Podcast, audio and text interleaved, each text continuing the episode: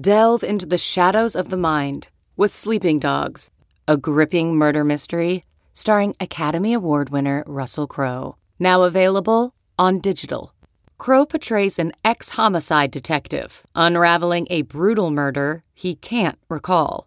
Uncovering secrets from his past, he learns a chilling truth. It's best to let sleeping dogs lie. Visit sleepingdogsmovie.com slash Wondery to watch Sleeping Dogs, now on digital. That's sleepingdogsmovie.com slash Wondery. CarMax is putting peace of mind back in car shopping by putting you in the driver's seat to find a ride that's right for you. Because at CarMax, we believe you shouldn't just settle for a car, you should love your car.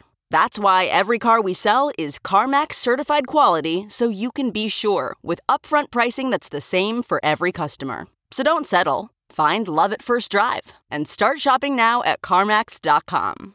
CarMax, the way car buying should be. Time now for the Yahoo Sports College Podcast with Dan Wetzel. Central Florida is the best non-power five job in the country. It is better than most power five jobs. Pete Thamel. This is Lane Kiffin Yeah. at work. You're talking about a place that had the 126 defense in the country last year out of 127 teams. And SI's Pat Forde. Now the future is bright for UCF, for Gus, and for Waffle House. Here's Pat, Pete, and Dan. I believe the happiest person in Central Florida right now, all of Orlando, maybe the entire I 4 corridor, is the proprietor of the Waffle House at 11749 East Colonial Drive in Orlando. Because that is the closest Waffle House to the University of Central Florida, which just hired Gus Malzahn, Waffle House enthusiast, the man who will make Waffle House the go to spot after every UCF victory going forward. These are great days for Waffle House, isn't it? Absolutely. Look, Waffle House is now it's it's almost mainstreaming because you know Waffle House was that small town southern kind of place, and I you know Florida's its own separate republic almost, and now Waffle House has gotten a huge injection in Orlando. I see probably Disney World will have to build one eventually if Gus wins enough. If this if Knight Mania overtakes Orlando, then yes, the entire I 4 corridor, every exit ramp, and there are a million of them along I 4 between Tampa and Orlando, will have its own Waffle House. There will be Gus billboards all over the place. Now, the future is bright for UCF, for Gus, and for Waffle House. So, do you think Disney should add a waffle themed character, Pat? Is that what you're intimating? Do you think like Waffle, waffle McWaffly maybe like comes on and like hangs out with Goofy? Goofy would probably be his running buddy. Maybe a little Donald Duck. Maybe they're Sure. like sort of the, the rogue crew that, uh, that that goes through. I, I do have to say this: I love Waffle House. Who doesn't love breakfast? Who doesn't love late night eating after nights out? Like Waffle House is right in our listenership's wheelhouse. I was a little disappointed in Waffle House. I, I went on their uh, I went on their Twitter yesterday uh, to uh, to to tag them um, in writing about Gus Malzahn and uh, Pat and I were both on the press conference. And how many Twitter followers do you think Waffle House has? Oh, boy. I would think a lot, like a half million. One hundred nine thousand. What? Like- They're not trying like- hard enough. Yeah, like, like Waffle House is such an iconic part. They could glom onto so much. I, I don't Oh. certainly am not going to reel off fast food Twitter stats, but be better, Waffle House. You're a bigger part of society than that. You're a great fodder for the snark, drunken idiots who who are on Twitter like the three of us. So Yeah. come on, Waffle House. We need you. We need you. I there. mean, scattered, smothered, and covered is a Southern way of life, man. They should have they should have every Southern football fan uh, on on Twitter following them. yeah. I mean, they do those those weird Chick Fil A commercials where they act like Chick Fil A, like you go into Chick Fil A and they'll they'll do extra service for you, which is not my experience with Chick Fil A. There's so many people at Chick Fil A that you're just lucky. It's like a beggar's like it's like they're throwing bread out to the to the people in the depression. Like, is this people like, where's my order? Uh, right? I've never Yeah. seen great customer service at at uh, Chick Fil A. Waffle House, though, that's home. Waffle House is home. Um, there are 185 Waffle Houses in the state of Florida, according to Yeah. Scape scrapehero.com. I don't know what. Oh Scrape- no. It's a data company. Georgia has uh 438. So there's one Waffle House for every Oh, wow. 116,000 people in Florida, but there's one Waffle House for every 24,000 people in Georgia. So good on you, Georgia. That uh honestly, I would have thought there were more in Georgia. I mean, it's Good you hustle. can't turn around in Atlanta without you can't swing a dead cat without hitting one. It's like Dunkin' Donuts in Boston. you guys ever, you know, we'll- we'll get to Gus Malzahn and whether he can win at Central Florida, but this is far more important. We're talking Waffle House because they always win. um, have you ever seen or heard the clip of the great Anthony Bourdain when he went to Waffle House? I have not, it- all right, we're gonna. but I am No. Sully, instantly curious. Sully Oh, yeah. play. Uh, first off, I loved Anthony Bourdain. I love that Sure. show. It's the only thing that could get me to watch cable news channels.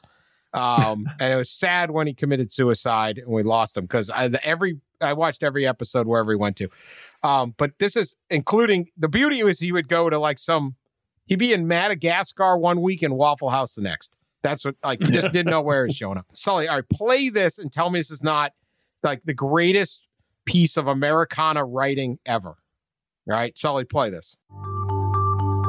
It is indeed marvelous. An irony free zone where everything is beautiful and nothing hurts. Where everybody, regardless of race, creed, color, or degree of inebriation, is welcomed. Its warm yellow glow, a beacon of hope and salvation, inviting the hungry, the lost, the seriously hammered all across the South to come inside. A place of safety and nourishment. It never closes. It is always, always faithful, always there for you. That's that, that. Tom Rinaldi vibes. Yeah. Like I was I was tearing up. When it got to equity, I was starting to tear up a little bit. Like I mean, man, Bourdain, he's unbelievable. the seriously hammered. yeah. Yeah. Percentage of times I've gone to Waffle House sober versus drunk, not a great percentage. The, It's, uh, oh, it never There's closes. a Waffle House at the end of Okaloosa Island, uh, for, between Fort Walton Beach and Destin. We went there for spring break for like 20 straight years. And that was the Waffle House we would go to with the kids. And it would be hilarious to see the other spring breakers who were not with kids, who were younger, come staggering in there in various uh, states of disarray and starvation. Uh, it was that that was a prime Waffle House for people watching. Well, anyway, uh, Gus Malzahn loves Waffle House. Uh, he celebrates his victories at Auburn by going to a Waffle House, and now I presume maybe he did it at Arkansas State or even in high school up in Arkansas. Now he will do it at Central Florida, and I believe he will win uh, a considerable amount. I would like to just say Gus is winning the world. Someone said nobody had a good 2020 except Patrick Mahomes, who signed like a half a billion dollar contract, won the Super Bowl. Like a, Gus came close. He got fired, but made out with like 50 million bucks or something. I don't even remember. Uh, a ton. 20 21? Yeah. Twenty-one Yeah, million 21. dollars. 11 in a 11 in a poison pill like right away though. Like, Right within away. 60 days. That that's that's really when you're winning life. The dude get- has 11 million burning a, a hole in his pocket and now gets to shop for houses in, in Orlando. Then gets a job that I'm not sure isn't like, I'm not going to say it's better. I don't know what it is, but it, it's a damn good job. Eh, or Central Florida is the best non power five job in the country. It is better than most power five jobs in the country, uh, especially if you already have your money. Like there's no motivation now to be like, gotta gotta go grab that, you know, I don't know, whatever, Mississippi State job. I hope I can make it because they're gonna pay me more. You already stole all the SEC's money. You got it. and now you get to coach this really good program, great facilities, great city with talent, media market, you know, and and you're gonna have an advantage. Gus Malzahn. He had it all figured out the whole time. We were making fun of his sweater vest, and and and and, he's he just pulls the pulls the rabbit out of his hat. Yeah, I I wrote a column on this. Uh, Pat did too. I was maybe like a pinch more bullish. Like I love the fit for a very specific reason. Like Gus Malzahn's offense when it was really working and humming, when he was calling plays, and he was very clear about calling plays that he was going to do that. His his self reflection, we can get into this more because I'm skipping around here, but like he was like, Well, I took eight weeks and figured it all out. It was classic myopic college football coach. Like yeah. he acted like the eight weeks was like two and a half years, right? Like yes, of, of, totally. of, time off. And then when people prodded him to give some specifics, really the only specific that he gave was that he was going to call plays. Like that was it. now I'm sure he did some reflection and you don't want to give away state secrets, but it was it was pretty funny. Gus Malzahn, and I had an assistant in the SEC tell me this, will have a talent advantage 90% of the time when he's the coach at Central Florida, right? And Cincinnati fans were already mad. What about Bearcats? Bearcats are better right now. There's no question, all right? But Gus Malzahn with a talent advantage means that he can run his offense and dare people to stop him, all right? Like the guy said, they Malzahn early on at Auburn was so defiant what he did. Like they only ran power one way and counter one way. It was the ultimate like dare you to stop us. Now you could call it a high school offense, but it was successful. And it's going to be successful when they have better players.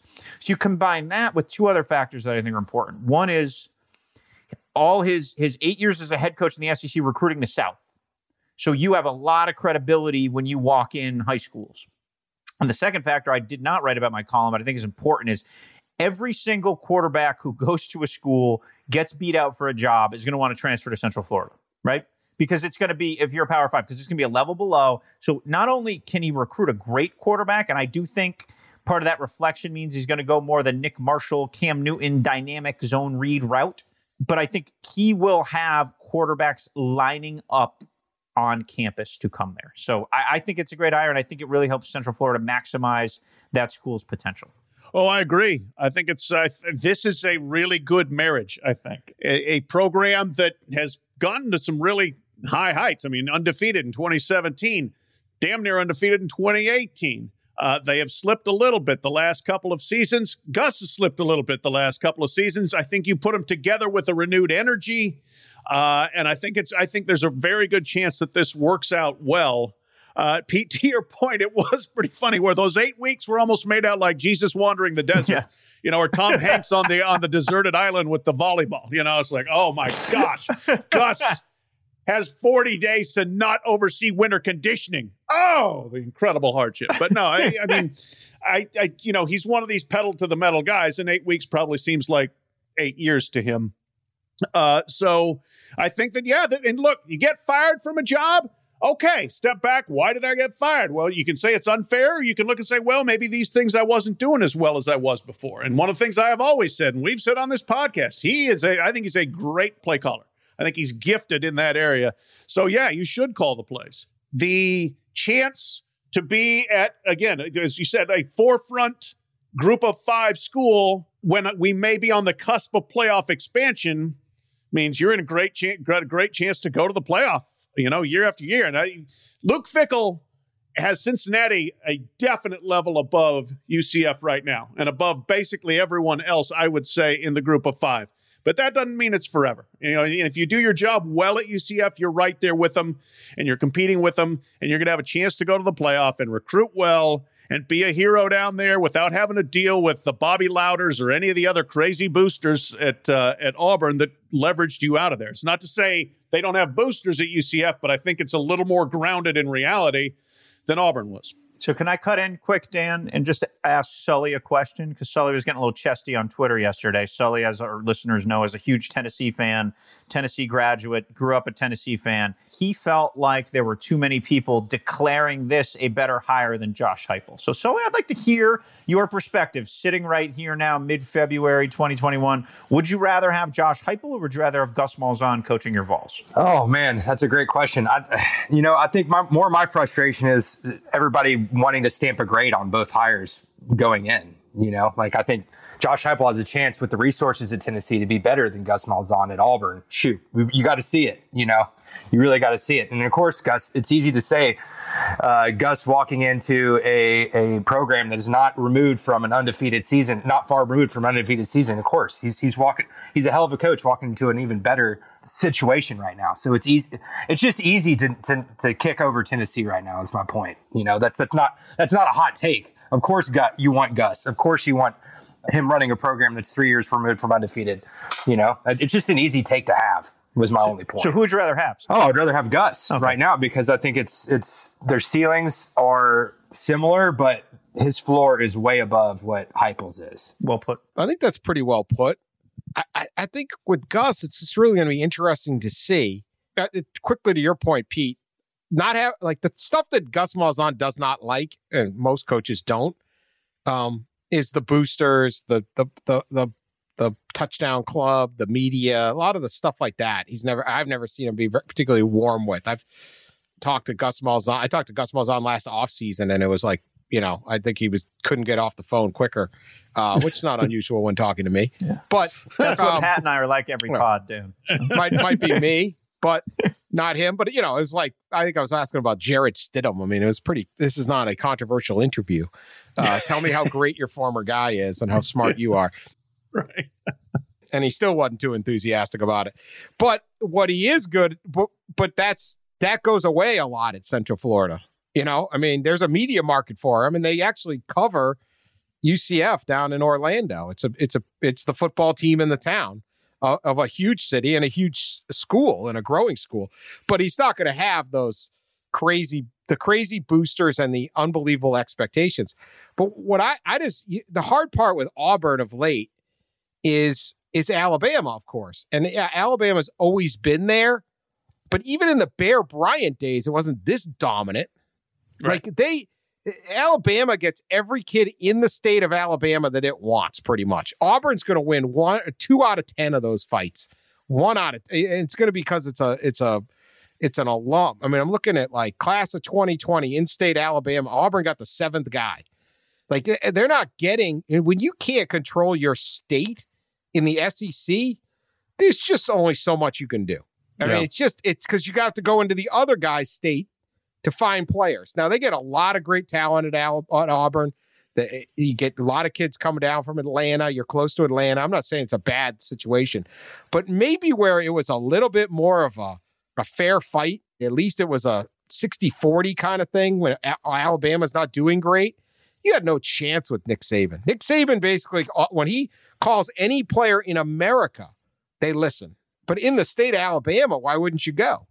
So when he can to try to to have that level of success, not just playing Alabama and, and LSU and all the others, and, and having the crossover be Georgia, which is always a, a tough deal for for Auburn. I mean, it's a great rivalry and you tr- cherish it, but that's you don't get an easy crossover game ever. When you have that inability to control even halfway your own state, it's almost impossible. So I think he did a really good job. Most years he had a winning record in the SEC. Uh, had a couple seven and one seasons. I mean, I, the, the non-conference I don't care about because Auburn often will just load up three easy ones. So now you know he he's looking at being able to at least. I mean, look, he's not going to beat Florida for kids, and he's not going to beat Florida State, and probably not going to beat Miami. But you be that second guy in a state like Florida. There's a lot of players there and a lot of possibilities. So I, you know, this is a great great spot. Whether he would have done better at Tennessee, Probably, but I, I, certainly think if you're a UCF fan, you think you probably upgraded on your coach. Yeah, I think so. I think that if you're a UCF fan, you're more excited now than you were in December uh, when you thought you were having another year with Heupel. Most likely, there is to Sully's point. Nothing is guaranteed. We got to actually see it play out. We got to see if this is the best version of Gus Malzahn, as Gus Malzahn said it was going to be. But uh, I will say, for a guy, Dan, as you alluded to, this is not the most galvanizing, charismatic conversationalist out there. Uh, but he came with some juice yesterday. I mean, he sounded extremely excited at the podium, threw out some lines even, which isn't really his thing. I mean, I remember covering the picks, the kick six, which Pete covered as well, and going to his press conference after the most remarkable win in the biggest rivalry ever. And he's just like, well, yeah, that was really exciting. That was great. You know, and you're like, oh my God, somebody check him for a pulse. Uh, but this was a little more energetic Gus. So I think, you know, if that carries over, we may see a little more zest from him than we had the last couple of years. Yeah. And I think it's important about Gus. Like, he wasn't a jerk. He was just kind of a dud. Does that make yeah, sense? Right. Like, yeah. no, oh, yeah. Gus, Gus Malzahn never treated you bad. He never talked down to you. But, like, no, you called you back. To, he yeah, called back. Exactly. Yeah, no, he called back. He was good. He was accessible, but, like, he was just flat. And I, I wrote in my column about the press conference. I like it was like the Tin Man had a heart all of a sudden. You you were like, this is why like Gus Malzahn should be. They, they should be writing books about him. He's this great American hero who invented an offense in in small town Arkansas, roared through the high school ranks, roared through the college ranks, came 13th. Like that's a movie script. Yeah, almost But, like, won the national title. Yeah, like and he won one as a coordinator, and he you know was one pass against Florida State with with a few seconds left from winning one as a head coach. Like that is like a remarkable American story, and you don't think of it because he has monotoned his way out of like that narrative. Like he's just been flat. Now he's a good guy. I've always liked dealing with Gus, but like. You saw that old high school coach yesterday in the press conference. You saw that spirit, and maybe a little bit is like the fishbowl got to him. He's not a naturally charismatic guy per se, but you know, he's like, I always have a chip on my shoulder. I thought, and I'm a little biased because I asked the question, but I thought like the most ju- one of the most juice things he said was like, "Oh, I'm calling plays. I'm gonna call plays for the rest of my career." Like there were some like things that like you you felt some genuine enthusiasm and passion about. Where again, give him credit. He was steady. He was the same guy every time. He wasn't favored to one or the other. I, I'm not knocking Gus Malzahn, but I loved what I saw in that press conference. Now, again, I think he'll revert uh, maybe a little bit more to what what he was. But if you're at UCF, as we've seen with Danny White, we saw a little bit with Scott Frost. There's a carnival carnival Barker aspect to it. Hey, look at me. We want some attention. Terry Mohajir certainly grabbed that by calling Gus Malzahn the best college coach in the state of Florida, which uh, you know that'll get that'll that'll keep some columns filled in the uh, you know in the in the off season there. That'll fill up some digital uh, digital space. So I kind of like Gus the Maverick. Like I want to recast him as that. And uh, I really, I'm, I'm excited about that notion. Gus flashing that side that we really haven't seen, I thought was pretty cool. So who's playing him in the Disney movie when he actually takes him to the playoffs? Good question. Maybe Sully. he's Good Mr. Waffle. question. He's Waffly McWaffle. Waffly. Well, there we go. I think too, this is a program that you need competence. And when you have all the advantages in your league, you need competence and you will win.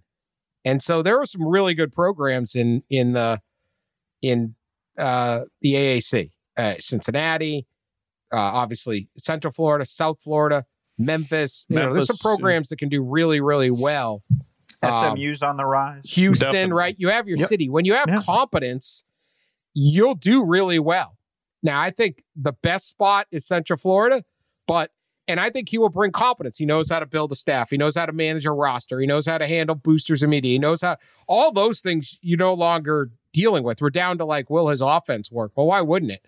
So he had, and like you said, he, it's not like he's just walking in and recruiting a new area. Obviously, he's recruited Florida for forever.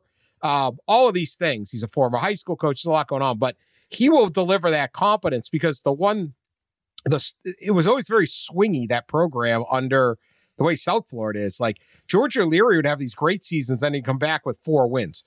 And I mean, it was only a couple years ago that they had zero wins in a season. That was Yeah, kind of they a were winless. yeah. transitional.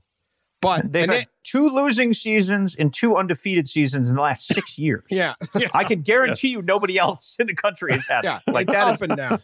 Can he just bring that consistency where they can build the way Luke Fickell has it at Cincinnati, and you build a real program? And does the fact he's already done this in the SEC, already made a fortune, mean he's more inclined to just stay where he's at? Now, does Arkansas eventually appeal to him? We've always thought he was going to go to Arkansas at some point. Uh, I don't know that Sam Pittman's leaving anytime soon, so who knows? But maybe that is, but I just don't think he's going to try to jump like uh, let's you know he's not going to jump in at South Carolina or Mizzou or not that any of those places are looking for a coach right now, but you know what I mean. That level Yeah. of the program, I'm not even sure he'd sit there and say I want to go to Florida. He may just be quite content doing a really good job. He's 55. Uh, I don't know, great hire. There's a lot of Central Florida talk, but great hire. Yeah. Yeah.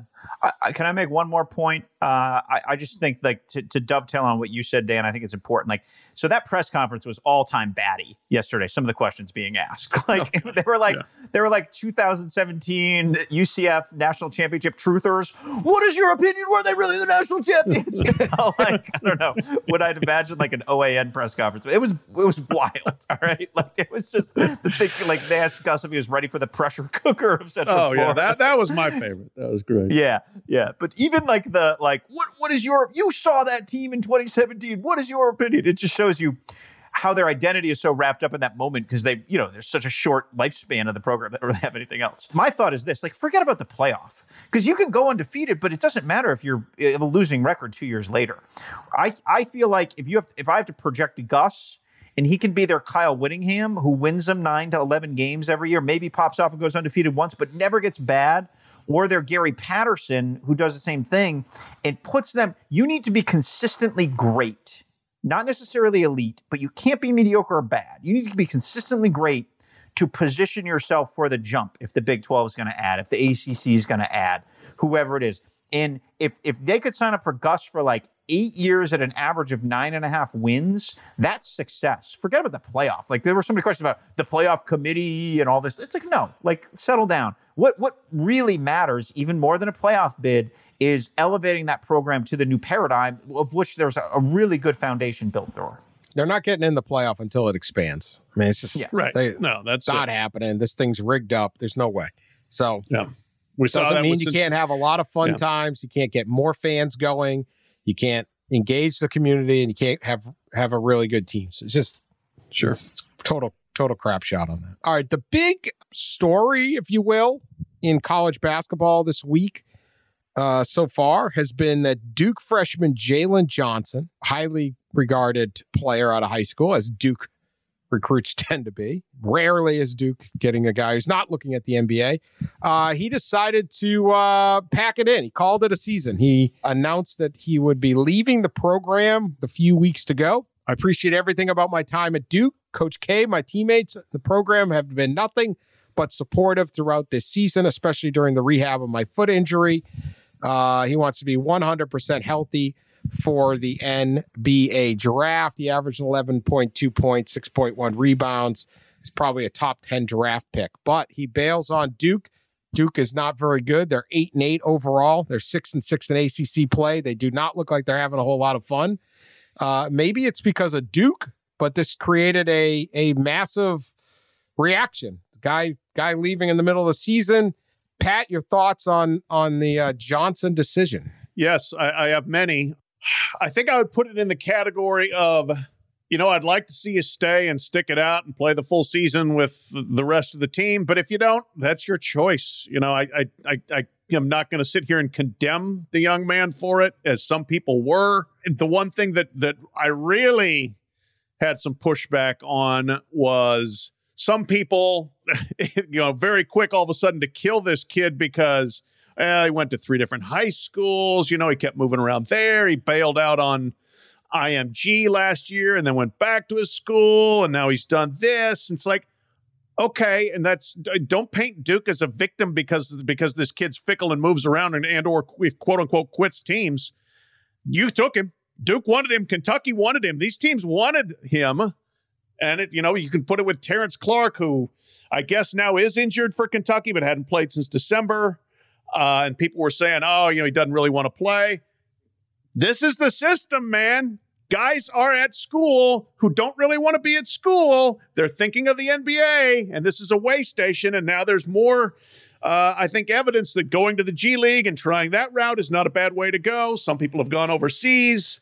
That's a little tougher route, I think, for an 18 year old, but they've done that. And, you know, you can't sit there if, if you're Duke and say, well, you know, yeah, this guy's he's he's got commitment issues. You, you didn't care about that when you signed him. That's for sure. You were all in with him when he came to school. So I don't want to hear it on the back end from Duke or Duke fans or Duke loyalists or whatever. You know, it's it's this is the reality that we live in. It's just that that players, especially especially this year, and this is the biggest reason I cannot blame Jalen Johnson for anything. This season's a mess. This season's a disaster from every standpoint, not necessarily even just a Duke win or loss standpoint, but quality of life, your existence as a member of a team, the dealing with the testing, we're playing, we're not playing, what you're on, you're off. You're just everything about it is difficult. And if I can't, we can't sit here and say you're a bad guy because you decided you'd had enough of this. Uh, certainly not, you know, now who knows? Is this Is it a COVID excuse? Does he really just not want to play? Is he? Uh, I don't know. But I mean, it would have been great because Duke's not out of the tournament picture. Duke could still make the tournament. And if they were going to, he would have been a key contributor to that, you would think, although his playing time had diminished. So, you know, it's not like he was, it's not like this team was three and 20 and he quit on them. But still, I, it's the player's decision. I don't blame him. And I do blame people who want to act like Duke has somehow been like blindsided by this. Yeah, I mean, Jalen Johnson is a lottery pick, fringe lottery pick, whatever it is, like like many have projected he's essentially trying to protect a hundred million dollar asset. And anyone who is, or what could what could develop into a hundred million dollar asset, and he has what has been reported as a foot injury. He missed a month of the season with a foot injury. If there's any part of your body that's fragile that scares evaluators, that like the feet are very very finicky things of all of all the body, feet and knees, I would say, are the two body parts that are or, or just the things that if, if you have problems, they can keep uh, going downhill. So if Jalen Johnson wants to protect what could be a hundred million dollar career in order to save his feet and get ready for the pre-draft process, and I don't know, I don't know, Pat, how much uh, how much I I agree with you on like Duke still having a chance. Sure, like on paper, in theory, they could uh, they could have a chance. But like if you've watched Duke, like they just we're used to Duke having a chance because it's Duke, but this isn't Duke. And I don't think they have much of a chance. Now, certainly they could win the ACC tournament if there's an ACC tournament. There is like a path there, but I would just, I think they're out with a bullet right now, and I don't really see them getting back in. So if you're Jalen Johnson and you're hurt and your team isn't any good, like I, I have no issues at all with him doing what he did. None yeah, I think like a lot of things can be true here. I, I kind of felt like the reaction to this was like just black and white. It's like there's a, a this is sort of a gray area here. I mean, he did bail on his teammates. I mean, he did. You're either with the team and then you're not with the team. So there there is an element to that, but I certainly understand. I mean, if he's injured, the scope of this, the the stakes involved are so significant. And uh, you know, I agree a little with Pat. Like this is the guys you take you know he, he's going to transfer. And these kids today and really for a while now have been about they'll switch every single year if they need to. There's not a lot of loyalty. I also think when you when you're looking at Duke, then maybe college basketball as a whole, but certainly Duke, it's like, well, what are we doing that doesn't motivate a kid to stay? I remember there's like an old line. I think it was like Grant Hill. was like one of the reasons he stayed for his senior year is he was too scared to go in to talk to Krzyzewski and tell him he wanted to leave, right? Well, uh, those days are over. And if you still, and I'm not saying Duke is doing this, but if you're still running your program that way, and Duke isn't, obviously, they, he, he's well aware when these guys show up, they want to leave right away. But what if you create the right culture or you create the right situation, people will stick around. You know, and and I don't know the internals on this. But obviously, Jalen Johnson saw this as straight business. That's what he was there for. And so maybe the way we look at it, the way a lot of fans look at it, the way a lot of coaches look at it, and you go, God, what would be better being a Duke basketball player and all these things? Obviously, you don't have the campus life that you normally have. You don't have Cameron indoor. You don't have all these things that would seemingly make you say, "No, nah, I, I want that one more shot at Carolina. I want that stuff you have to work harder as a coach now to create a system that makes people want to stay not just a guy leaving in the middle of the season to be a, a, a, draft pick but also your regular player from transferring. We talk about in football like the transfer portal. If you can at alabama they don't transfer out unless they're not playing. Those guys sit and wait their turn. And you're mac jones and you're saying i'm gonna i'm gonna be that guy. If you can create that atmosphere, then Mac Jones doesn't leave. And then that one year where you maybe don't have that perfect quarterback, oh, actually we do. So I think a little of this is on the coaches to say what what are we doing to keep guys, uh, because this is a business deal for for some of these players. Some aren't, some are, and there's nothing wrong with that because it's a business deal the other way. And for years and years, coaches basically ran dudes off, over recruited on them. They didn't believe in them, all that stuff. So it's it's a fair play, but that would be my thing with college coaches is part of your job is not just to lament the portal but wonder what you created that sends guys running to the portal. It's a great point and it really is. Is that it, yes the little bit of self-reflection really for individual college coaches and for the college game as a whole about why do people have so little interest in staying and playing in your sport you know and we've talked about this before but they, they that when they can get back to having the NABC convention at the final four they do plenty of seminars and all those sort of things but carve out a little bit of time so that not everybody's just hitting the bars wherever they are and say let's get together and say what do we do with our sport here so that people don't think the G League or transferring or whatever is is the better option. You know, I, I, I don't know whether it's an easy fix, but it's certainly something that needs to be addressed. Yeah, one of the reasons why Duke is lagging where it is now is because uh, Jonathan Kuminga did not go to Duke. Like he was that sort of transformative guy, and we're going to really start to feel that G League pull of elite talent affect these programs. And honestly, it's two businesses competing against each other, which Adam Silver recognized so far ahead of Mark Emmert and everyone else in college athletics. I mean, you can blame Emmert because if he was a great businessman, he would have made college basketball a better place for the top talent, a better place for James Wiseman, a better place for all the guys who just found other ways to go. And that that th- there's been nothing about this G League experiment, especially in this messy year, to, to me that's going to keep guys from continuing to go that route. So I think that's going to be one of the fascinating tensions to really watch over the upcoming uh, over the upcoming years. And look, let let's be blunt. It's been a flat season in college basketball. There is. Uh, there, there's certainly been some good games and some good moments, but it has not captured America's attention. It has continued to recede, the regular season especially, from the mainstream. And hopefully a tournament, which should be wide open, because I feel like the talent after the top three teams is pretty flat will be wild and crazy and pull people back in. But I don't think the general American sports fan right now has a, an attachment to college basketball other than maybe like a brand or where you went to school. But it's not player driven; it's laundry driven, to use the old Seinfeld line. Yeah, and right now, yeah, the laundry, all the all the laundry schools are bad at the same time. And you know, like I think, you know, I've I have watched a ton of college basketball since the football season ended, like every single night. And I think it's been a decent product. Like Gonzaga is really good and really fun. Alabama is incredibly fun, especially when they're when they're shooting. Uh, Baylor is a much better offensive team than they've ever been. Michigan is interesting. Ohio State is interesting. There's some schools to latch onto, but I just don't think people are predisposed to do it. The uh, this this team ignite too. I, I I get their press material. It's pretty interesting. They actually were on ESPNU, I think Monday at like three o'clock, which I thought was funny. It's like ESPNU is not the U. Yeah. Uh, you know, but like, you know, Kuminga's offer uh, averaging 18.3 a game, you know, as they're playing, uh, you know, one of his teammates is Jarrett Jack. Like they're, they're, it, it's a mix of a team and that's amazing. Teammate is Jarrett Jack. Jarrett Jack, Jarrett Jack in the team. final four, like in 2000 and Four. two or three, four, maybe a four. Four. It's only Jarrett Jack I know. I'm not going to tell you I'm an expert on the team Ignite. I'm just looking at the box score here. He's he's averaging 13.5 a game.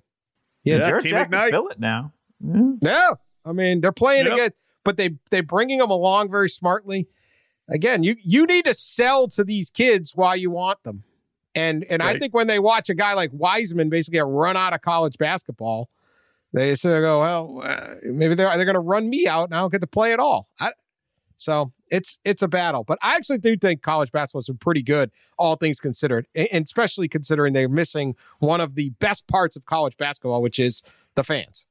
Uh, you know, it's just you watch these games and it's odd. Yeah. Yeah. Yep. Jarrett Jack, born in 1983. Uh, Jonathan Kuminga and Daishen Nix, born in 2002. Oh my. That would create Oh. for some interesting locker room conversations. Yeah. Literally could be their father. Well, Jarrett Jack's getting a little run, getting a little run. that? He's uh, shooting forty three percent field goals. Uh, let's see, I'll give I'll give you the full stat line. here.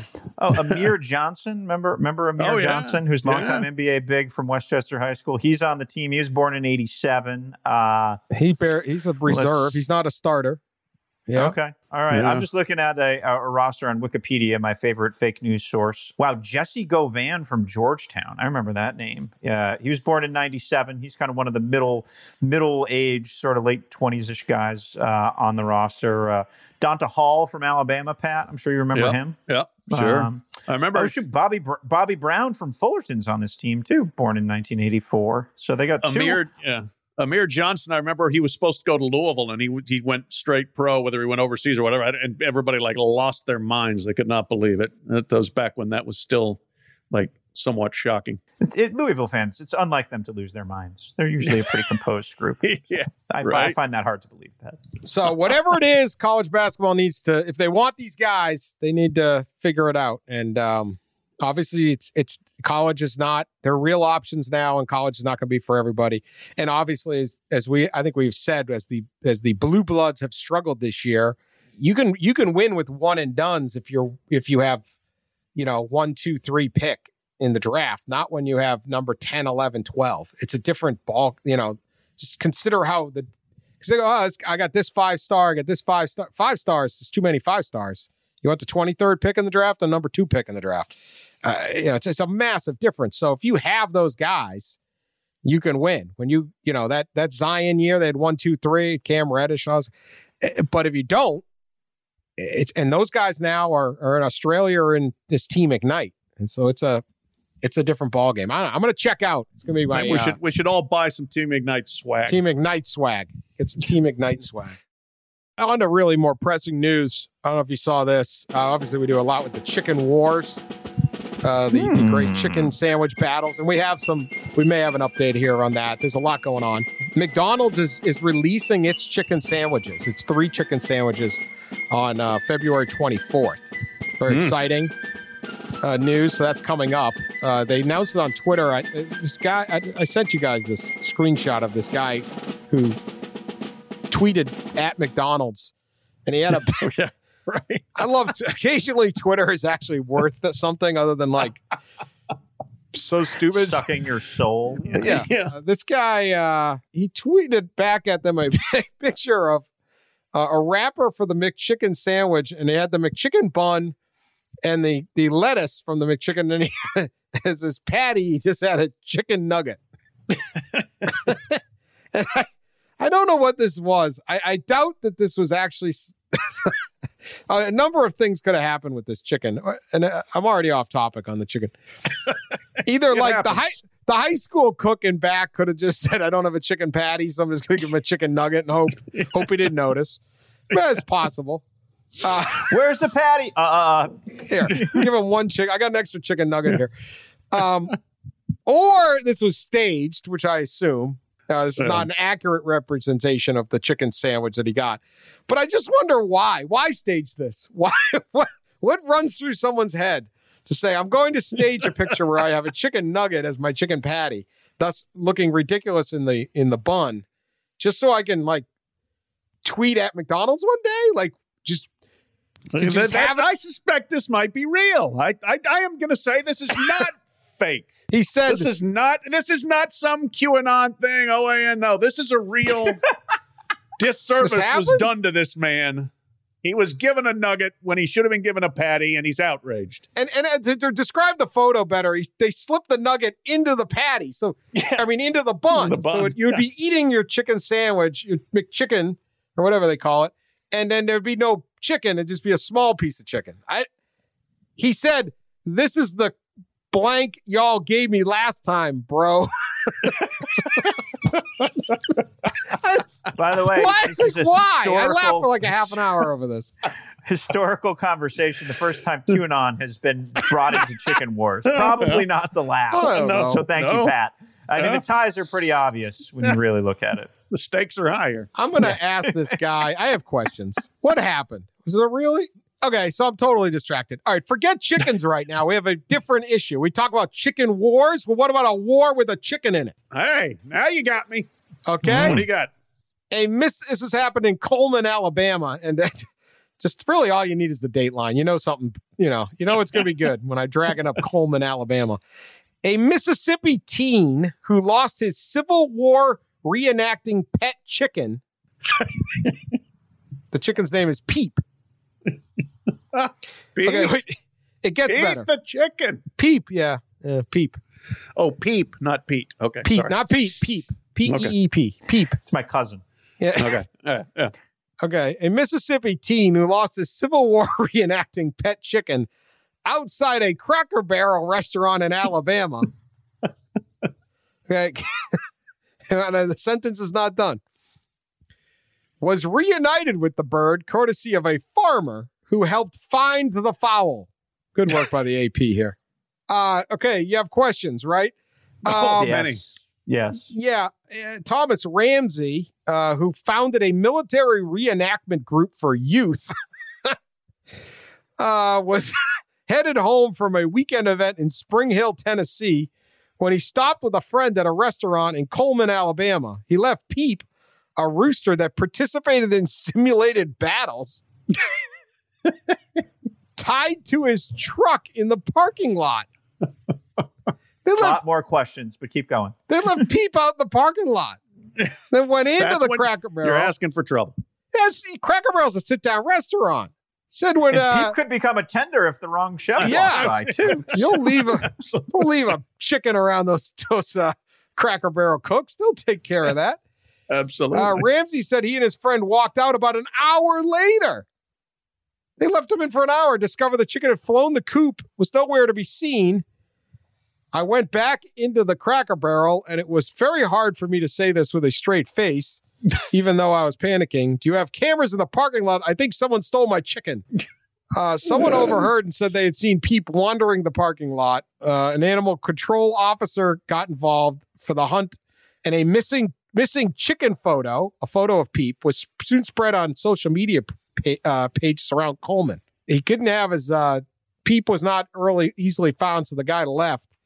Uh, and then uh, a farmer named John Watson found Peep and uh, brought him thing, and he says, "I believe in paying it forward. God has blessed my family so much through the years. I believed we should be kind to our fellow man. Yes, it was just a chicken, but it was his." And he clearly cared for it. This guy, this guy, John Watson, apparently is taking great credit for not cooking Peep. Clearly. He seems a little chapped about it too. I did not pluck him. I did not cook, baste him. I did not cook him. Okay, as for how does a chicken participate in a Civil War reenactment?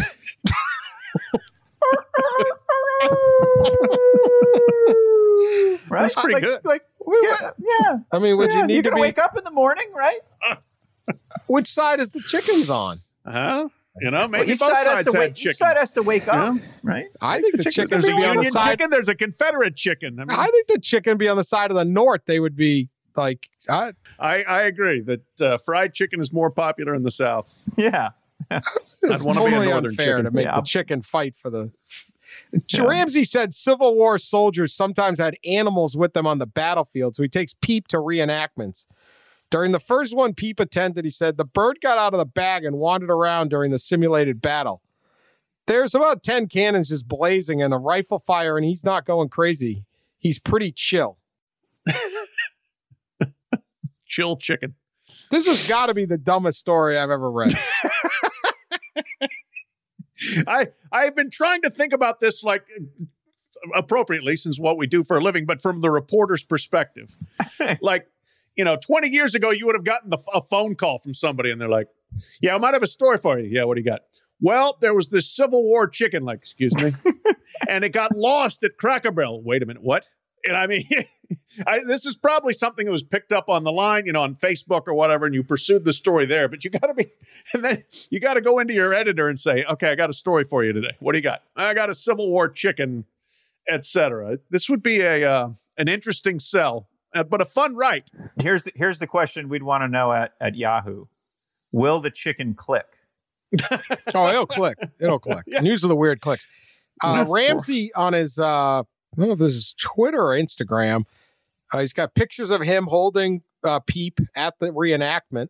Uh, there seems to be a little sad reenactment thing here.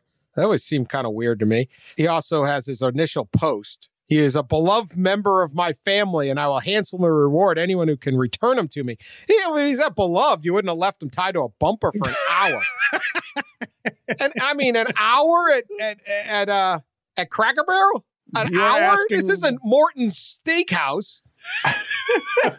what are you, you getting extra coffee? You're just sitting around. He clearly had pie. They probably wandered around that little store. I like that little store. I like those games. Yeah, you buy your little triangle thing. Yeah. Oh, What the yeah. hell yeah, took like- an hour at Yeah. Cracker Barrel? Cribbage. Yeah. Yes, and you leave your chicken out there. You know, uh, that's that. You are asking for the chicken to be abducted, fried, served, etc. So I, I, this is a bit negligent on the part of uh, pater familias of said chicken, for sure. You All might right. as well have left coleslaw and mashed potatoes on the side of him. Dude, Pete would have liked it a little bit. Cracker Barrel's got something for everybody. It's the beauty of Cracker Barrel. At least put him on the tie him to one of those rocking chairs or something. I don't know. All right, all right. People's Court, People's Court. Uh, uh, we know we have the uh, winter vortex. I hope everyone is safe. Uh, I, it's unbelievable. The lack of power, the cold. I don't even know what to say. It's a disaster. I mean, I it snows here in Michigan, but we're like prepared for it. Uh, I don't know what. It's like a hurricane hitting like Iowa. Like there's just no. It's the wrong trees, the wrong everything. So I don't know how bad this is going to be, but I heart goes out to everybody who's probably having property damage and everything else. But uh, there is some merriment to it. Uh, and so I wanted to ask you guys this: Ole Miss, among other places, had a uh, had a, a situation where the students uh, it snowed in Oxford, snowed a pretty good amount. The some members of the Ole Miss student body decided to go down to the football field, the football stadium, where obviously a lot of snow had been collected out on the field, get in there and have a massive snowball fight. Uh, yet then uh, we had uh, video of the campus police showing up rather aggressively, jumping out, kids running, uh, gr- uh, basically uh, detaining one young lady at least for a little while, uh, questioning. There was all sorts of aggressive police conduct. Uh, so here's my thing: Should a uh, an Ole Miss student be cited? Is there is there a violation, some kind of ordinance uh, involved in getting in a snowball fight? Uh, is this an overreaction, or hell, we got to keep this turf safe for uh, for Arch Manning to show up? And if you ain't Arch, you can't go on the field. Your thoughts on the snowball affair of Oxford? Yeah, I, I- you know what? I say let my people go. Do not detain them. Do not prosecute them. Uh, if you are a student at the University of Mississippi, this is like maybe the first time ever that you have seen significant snowfall. Uh, I mean, you know, some people obviously who are not from Mississippi or from further north that go to school there will have seen it. But if you're a Mississippi native, how often does this happen? Uh, this is, you know, Halley's Comet coming to rest on your campus. Go out and enjoy the snow and throw some snowballs around.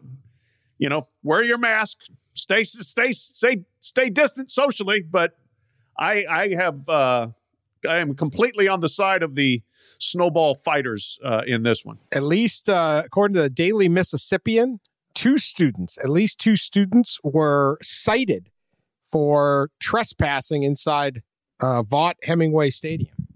There should be no rules and no laws during a snowfall, a major snowfall in Mississippi. None. They also violated the COVID guidelines for campus.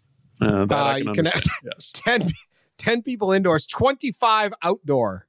I'm going to tell you what, I don't believe there's going to be a lot of COVID spreading at a snowball fight. Snowball fight. Who wrote Yeah. this thing? You never been, a, you don't try to get close to the guy. He's going to beat you in the face. I, I think we're really missing a, a key piece of this, Dan and Pat. I'm, I'm disappointed nobody brought it up. The lane train. This is Lane Kiffin Yeah. at work. You're talking about a place that had the 126 defense in the country last year out of 127 teams.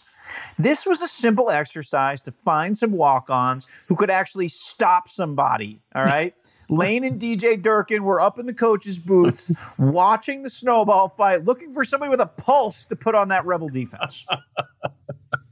It's very obvious. I don't know how, with our bend to conspiracy theories, nobody thought of this. Little Uh, that's a good point. We, we we we overlooked the obvious. pretty funny paragraph here.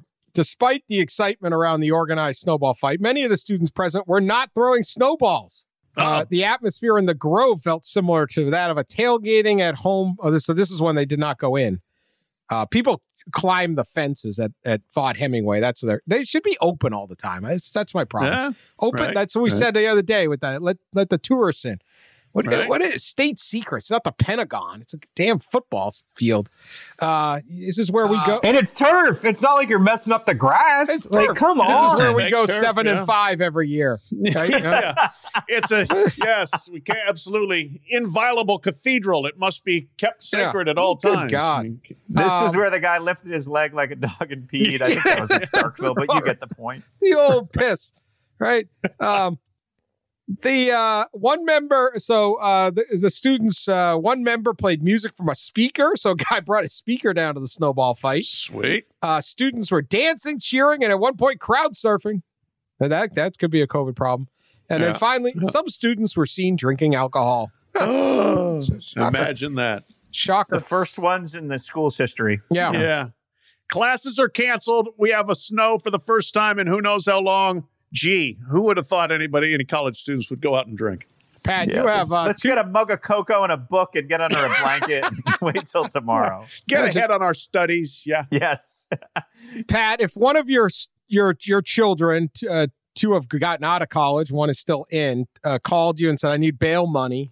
I've been I've been arrested," um, and then said it was because I was involved in a snowball fight on the football field. Would would there be any? Would you?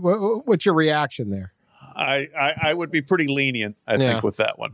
I would. I would not tell my wife, though. She would not be lenient. So oh. any, Oh. any mention of arrest would not go well. So she would side with the law. I would probably side with the defense attorney. Dan, would you have bet on Pat being the cool parent? I, I don't know if I would have bet on hmm. that. No. probably. probably. Oh, tell dad we'll get away with it. Yeah, actually, maybe. I don't think he's paying a lot of attention. That's a good point. it's watching college basketball. Yeah. All right, free the Ole Miss too. Free the Ole Miss too. Get him at Will linebacker. Lane Kiffin, get down there and pay for their bail. Come on. Yeah. We oh, he would do it and tweet you. about it. Yeah. yeah, it'd be good pub. All right. We'll be back Thursday for another edition. Hope everyone is uh, safe and warm. Get warm out there. Talk to y'all later.